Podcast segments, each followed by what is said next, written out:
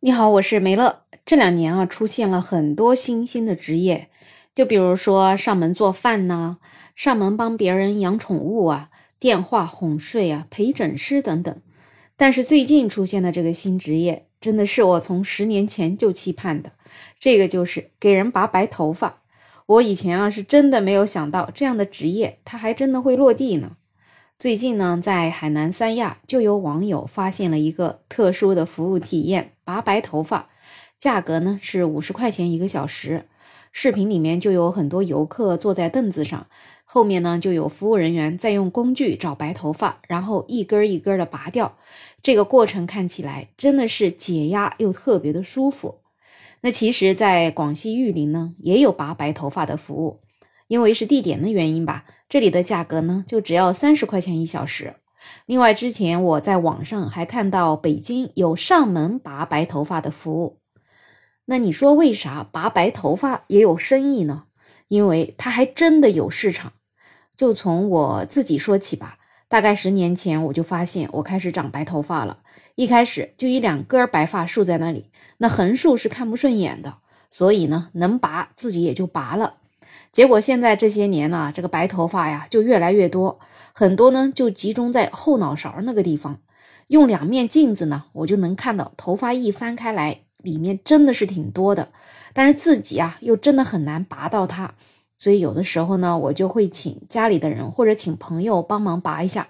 但是啊，他们时间拔多了，总是会觉得不想再拔了，就总是说这拔一根长十根，你就别拔了吧。但是看到白头发又不能拔的这种感觉实在是太难受了，所以呢，在这个期间我还花过钱请邻居的小朋友拔白发。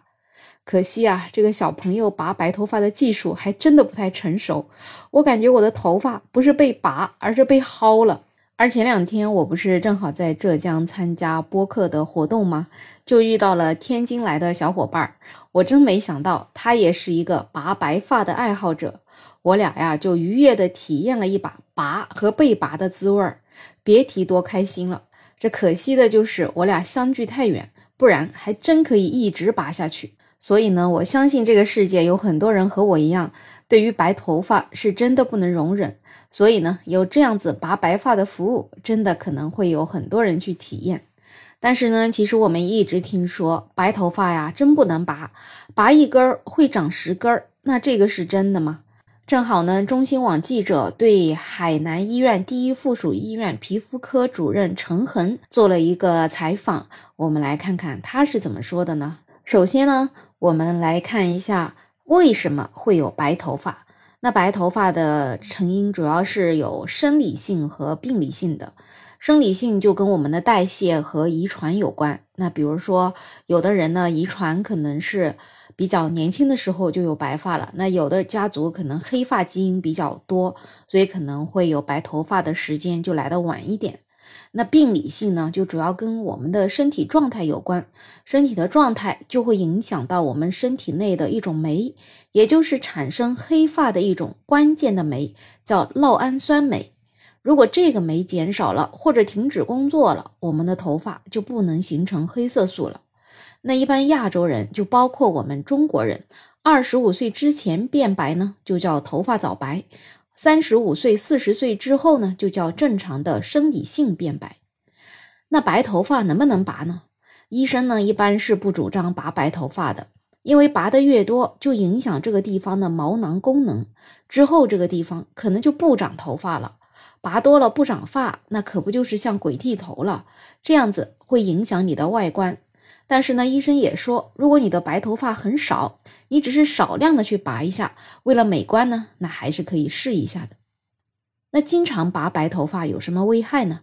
这个呀，还真是，你要拔的越多吧，你就有可能传达了信息给你的毛囊，让他觉得反正长了你也会拔，所以呢，他干脆就在那儿休息，慢慢呢，他也就处于一种退行期，干脆就不干活了。也有人拔了之后啊，整个毛囊周围被破坏，抵抗能力也很低，就有可能出现毛囊炎。但是呢，之前也有人说拔了白头发会出现头皮屑，这个呢，正常来讲倒是不会，因为呢，头皮屑是另外一个病。但总的来讲，拔白头发对我们整个的身体机能倒反而是没有太大的影响的。那拔了白头发之后，这个毛囊会不会再长出黑头发呢？这个呀，还真不会，因为能长白头发，就说明这个环境已经不行了，它已经不适合你长黑发了。所以呢，你拔了之后啊，新长出来的还是只会是白头发。这个啊，我可是有经验了，因为不管你拔多少白头发，这白头发呀，它还是跟雨后春笋一样的给长出来了。那白头发会不会是拔一根长十根呢？这倒也不会，因为拔白头发也只有小范围的影响，拔了的还是这个毛囊会长白发，其他的地方它倒还是不会长白发的。这个呢，也跟我们身体的机能、病理机能和我们这片头发生长的环境有很大的关系。那拔白头发会不会造成秃顶脱发呢？这个就看你拔多少了。你要拔得多，那从外观看起来肯定会有秃顶脱发的样子。但是我觉得一般还不会有人说整片都是白头发也把它拔了吧。一般拔白头发也都是因为白头发比较少才会去拔吧。那总之呢，拔了白头发拔多了，它是真可能会秃。但是这个跟正常的脱发变秃性质是完全不同的。那白头发是否可逆呢？有没有什么方法可以延缓白头发的发生呢？那白头发呢，不只是单因素的影响，所以白发形成之后基本上是不可逆的。但是确实也可以减缓变白的速度。想减缓，就要身体各个机能，包括心理都要健康。所以呢，我们勤锻炼，饮食营养均衡，保证睡眠，调整压力，处于一个身心健康的情况之下呢，就有可能减缓白头发的发生。当然，如果是病理性的，就比如说一夜白头之类的，还是要去医院找医生面诊，对症下药。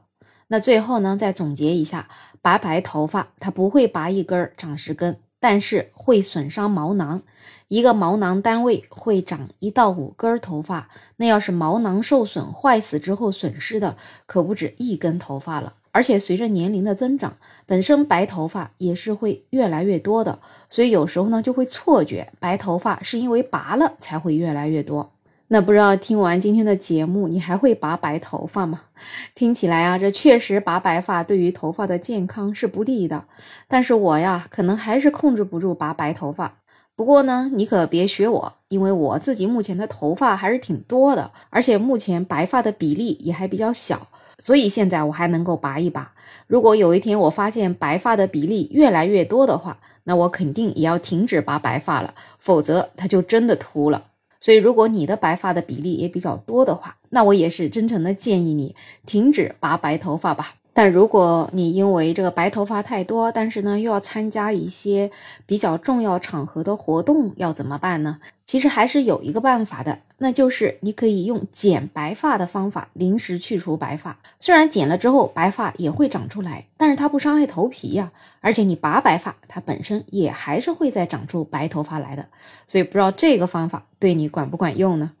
那你有什么好的方法可以去除白发的话，也欢迎在评论区留言，也欢迎订阅、点赞、收藏我的专辑。没有想法，想加入听友群的朋友可以加我。没有想法的拼音再加上二零二零，我是梅乐，我们下期再见。